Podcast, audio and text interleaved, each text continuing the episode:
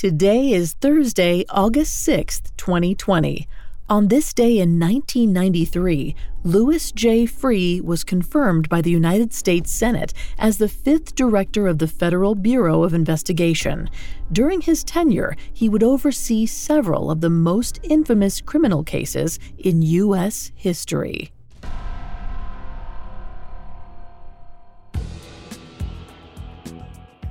Welcome to Today in True Crime, a Parcast original.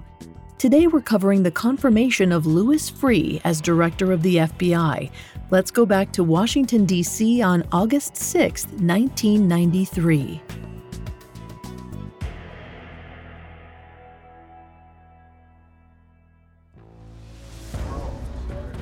Inside the Senate chamber, the mood was jubilant, almost carefree, as senators prepared to vote on the confirmation of Louis J. Freeh. All 100 senators on both sides of the aisle seemed confident and reassured that Freeh was the man for the job. So on August 6th, without a single dissenting vote, Freeh was officially confirmed. Just under a month later, he was sworn into office by President Bill Clinton. Clinton had nominated Freeh to replace William Sessions, the previous FBI director. Sessions had allegedly clashed with both Attorney General Dick Thornburgh and Thornburgh's successor, Attorney General William Barr. Barr was openly hostile to Director Sessions. His anger stemmed in part from Sessions' refusal to turn a blind, partisan eye to the possible transgressions within Barr's Justice Department. In fact, after Sessions opened an investigation into that very department, Barr opened his own ethics investigation into Sessions. He accused Sessions of using FBI funds to pay for a security system in his home and for traveling aboard an FBI jet to visit his daughter, neither of which met the threshold of high crimes. Nonetheless, Sessions was reprimanded by lawmakers, including new Attorney General Janet Reno, and was actually encouraged to resign. When he refused, he was dismissed by President Clinton for crimes that, in hindsight, appear innocuous and almost quaint.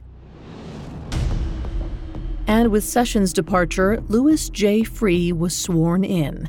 He was immediately put to the test. At the time of Freeh's confirmation, the FBI was in the midst of a highly sensitive and widely publicized investigation of the Waco fiasco, an investigation that would set Freeh and Janet Reno on an inexorable collision course. Up next, we'll explore the major cases and investigations during Freeh's tenure and how his leadership shaped the FBI for years to come.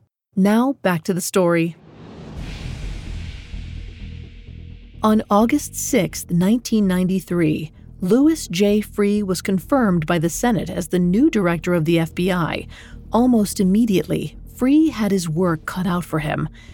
Beginning in late February of 1993, a religious sect known as the Branch Davidians barricaded themselves inside their fortified compound, preventing law enforcement officials from entering the property. The standoff lasted nearly two months and only ended after the FBI initiated a siege on the compound, one that ended in the deaths of 76 Branch Davidians, including 25 children.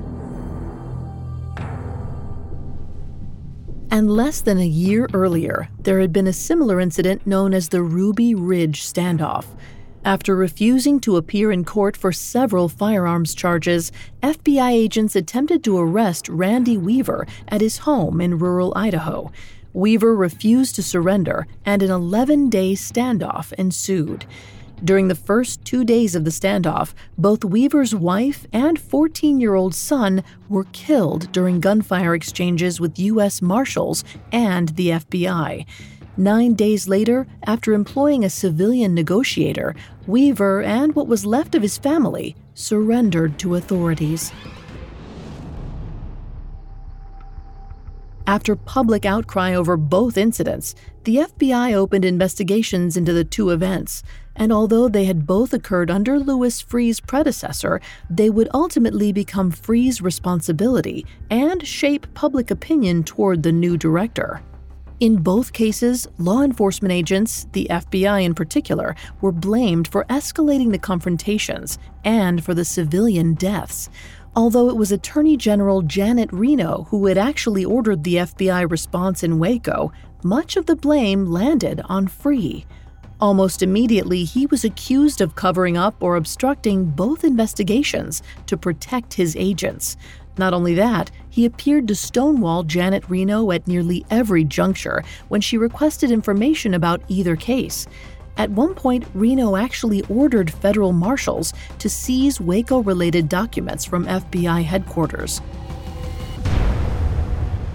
Worse yet, on April 19, 1995, a rental truck full of explosives detonated outside the Alfred P. Murrah Federal Building in Oklahoma City. The blast killed 168 innocent civilians and injured almost 700. The bomber, Timothy McVeigh, cited the Ruby Ridge and Waco incidents as his motivation for planting the bomb.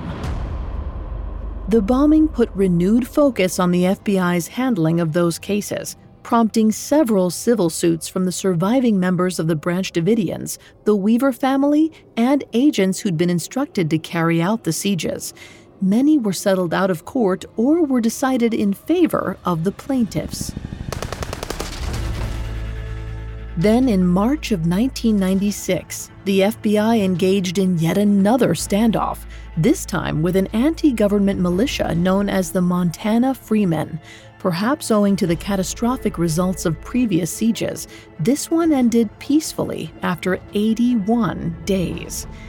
But the event that would prove most divisive between Louis Freeh and President Bill Clinton, the man who appointed him, was the investigation into the Khobar Towers bombing, or lack thereof.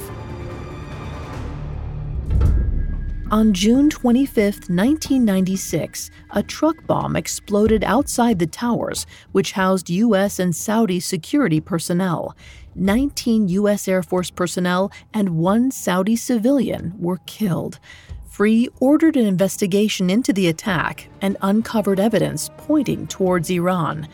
However, at the time, Clinton was pushing for renewed diplomatic relations with the country and allegedly stalled the investigation process. It wasn't until Clinton left office that charges were filed against the bombing suspects. Despite a tense relationship with Clinton after the bombing, Freeh remained FBI director until mid 2001, after George W. Bush assumed the presidency. And during that year, the FBI arrested one of its own agents, Robert Hanssen, on espionage charges. From 1979 to 2001, Agent Hanssen provided top secret and highly valuable information to the KGB and Russian intelligence. The espionage crimes committed by Hanssen were so egregious that he was eventually sentenced to life in prison on 15 counts of espionage. For Louis Freeh, the Hanssen arrest was the last straw. In June 2001, he resigned. Many in the intelligence community had begun speaking out against Freeh and what was perceived to be a lack of leadership at the FBI on his part. On September 4, 2001, just seven days before the 9 11 attacks, Robert Mueller was sworn in as the sixth director of the FBI. Unlike his two predecessors, Mueller completed his full 10 year term and was succeeded by James Comey in 2013. However, both men would later face off against President Donald Trump Comey as director of the FBI, and Mueller as special counsel for the Department of Justice. In Mueller's case, it was also Bill Barr, the same man who'd sparred with William Sessions, who attempted to undermine Mueller's credibility.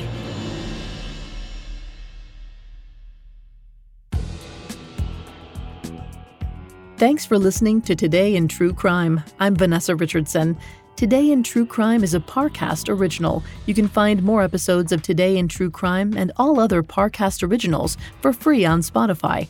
Not only does Spotify already have all of your favorite music, but now Spotify is making it easy for you to enjoy all of your favorite Parcast originals, like Today in True Crime, for free from your phone, desktop, or smart speaker. To stream Today in True Crime on Spotify, just open the app and type Today in True Crime in the search bar. We'll be back with a brand new episode tomorrow in True Crime. Today in True Crime was created by Max Cutler and is a Parcast Studios original. It is executive produced by Max Cutler, sound designed by Juan Borda, with production assistance by Ron Shapiro, Carly Madden, and Joshua Kern. This episode of Today in True Crime was written by Tony Goodman, with writing assistance by Abigail Cannon. I'm Vanessa Richardson.